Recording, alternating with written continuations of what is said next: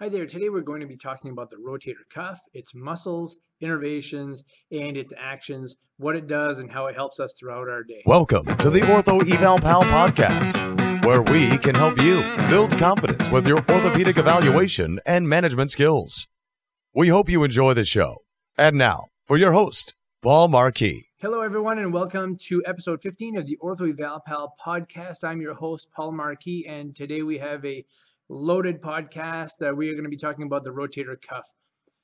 Now, I can give a seven hour lecture on the rotator cuff and the shoulder, and I have done it several times in the past. So, to try to fit everything about the rotator cuff into one podcast is going to be difficult. That's why we're going to kind of break this up into different segments like rotator cuff tendonitis versus tendinopathy and rotator cuff impingement versus a rotator cuff tear. And we'll talk about those different concepts. So I also like to talk a little bit about post-operative care of the rotator cuff.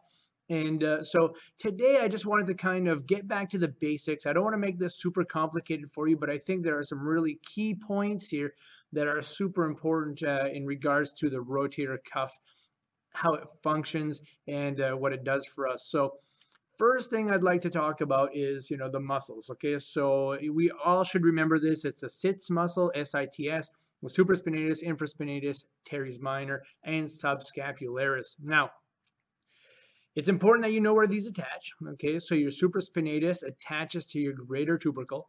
Infraspinatus and teres minor also attach to the greater tubercle. So they help to kind of get the arm elevated and externally rotated. Whereas the subscapularis has an origin on the in, inner subscapular fossa and attaches to the lesser tubercle and helps with internal rotation.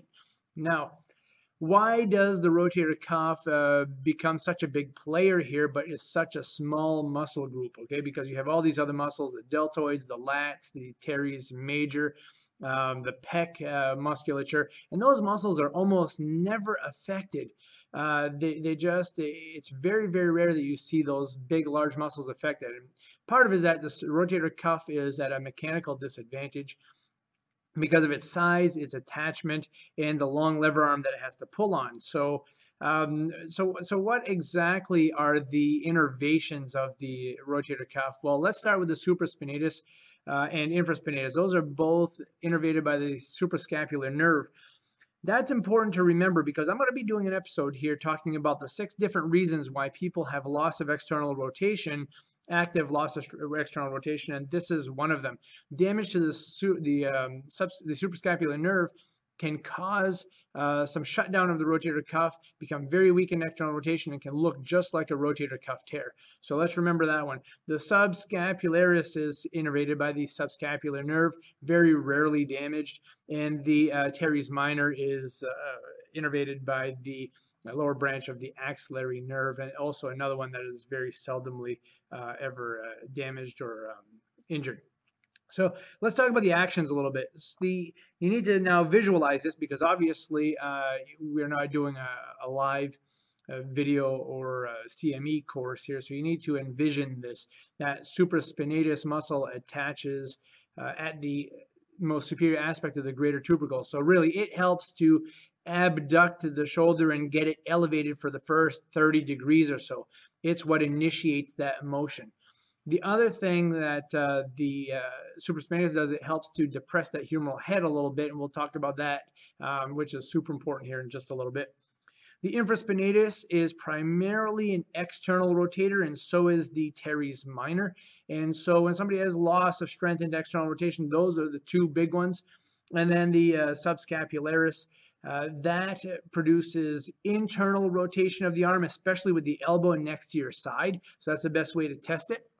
Uh, we'll go through shoulder special tests here also in a future podcast. The other uh, important aspect of the subscapularis is the major stabilizer. It helps to really hold the, uh, the humeral head into the glenoid. And uh, so a, a, very important muscle there. Uh, not torn as often as the supra and infraspinatus muscles, but um, significant when it happens. So let's talk a little bit about something I like to call the inverse hammock effect. Now, you need to visualize this. You're out on the beach. There's a hammock tied between two palm trees. There's a little sag in the bottom of it. The first thing you want to do is jump in it and just veg and relax, um, which would be nice, especially on these cold winter days that we're having in northern Maine. But imagine that hammock uh, has a big beach ball inside of it. You go to one side of the hammock and you pull on it. That beach ball is going to head upward, correct? Now, I want you to imagine that we can take this hammock and turn it upside down and it stays basically in the same position but upside down and the beach ball still stays in it. And so basically it's tied to both palm trees. You pull on one side and the hammock will go downward and push that beach ball downward, okay? Your rotator cuff does the same thing, okay? Your rotator cuff is super instrumental when it comes to humeral head depression. Your humeral head needs to, to go downward when you start to actively elevate your arm. Okay, so not only does your rotator cuff help to get your arm initiated into elevation, external and internal rotation, but it helps to depress the humeral head upon elevation.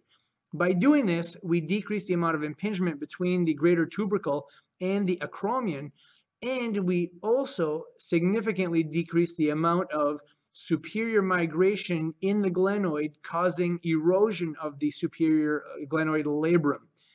Well, you, you, you, you erode that labrum and you decrease the amount of cartilage on the superior aspect of the joint, the humeral head will continue to migrate.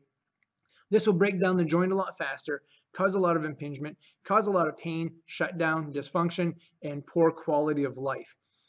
So, strengthening is a must. Remember, your rotator cuff is super dynamic here in holding the, that, that inherently unstable joint together. It works all the time. Okay, if you're laying on your back, laying on your stomach, laying on your side, it works all the time to help hold that uh, that humerus into the glenoid.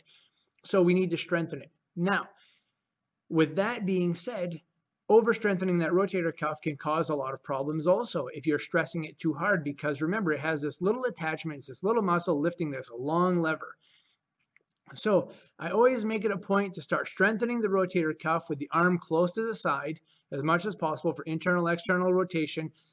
I emphasize strengthening into external rotation a lot, doing high repetitions and low weight and then slowly starting to build that up. When I do flexion and abduction, I also keep that in an impingement free position to help start to activate that rotator cuff. Okay, so it helps elevate the arm, but more importantly, it helps to uh, approximate the glenoid and humerus together. And really, in my opinion, the most important thing is to decrease or, or depress the humeral head when you're trying to elevate the arm.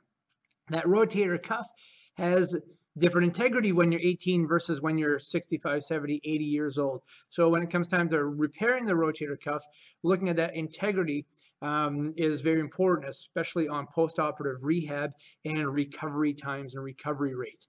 The, the rotator cuff tendon doesn't have a lot of blood flow and it, it, it gets impinged a lot on the acromion and therefore really starts to fray like rubbing a rope on a rock and that over time will break it down cause some problems.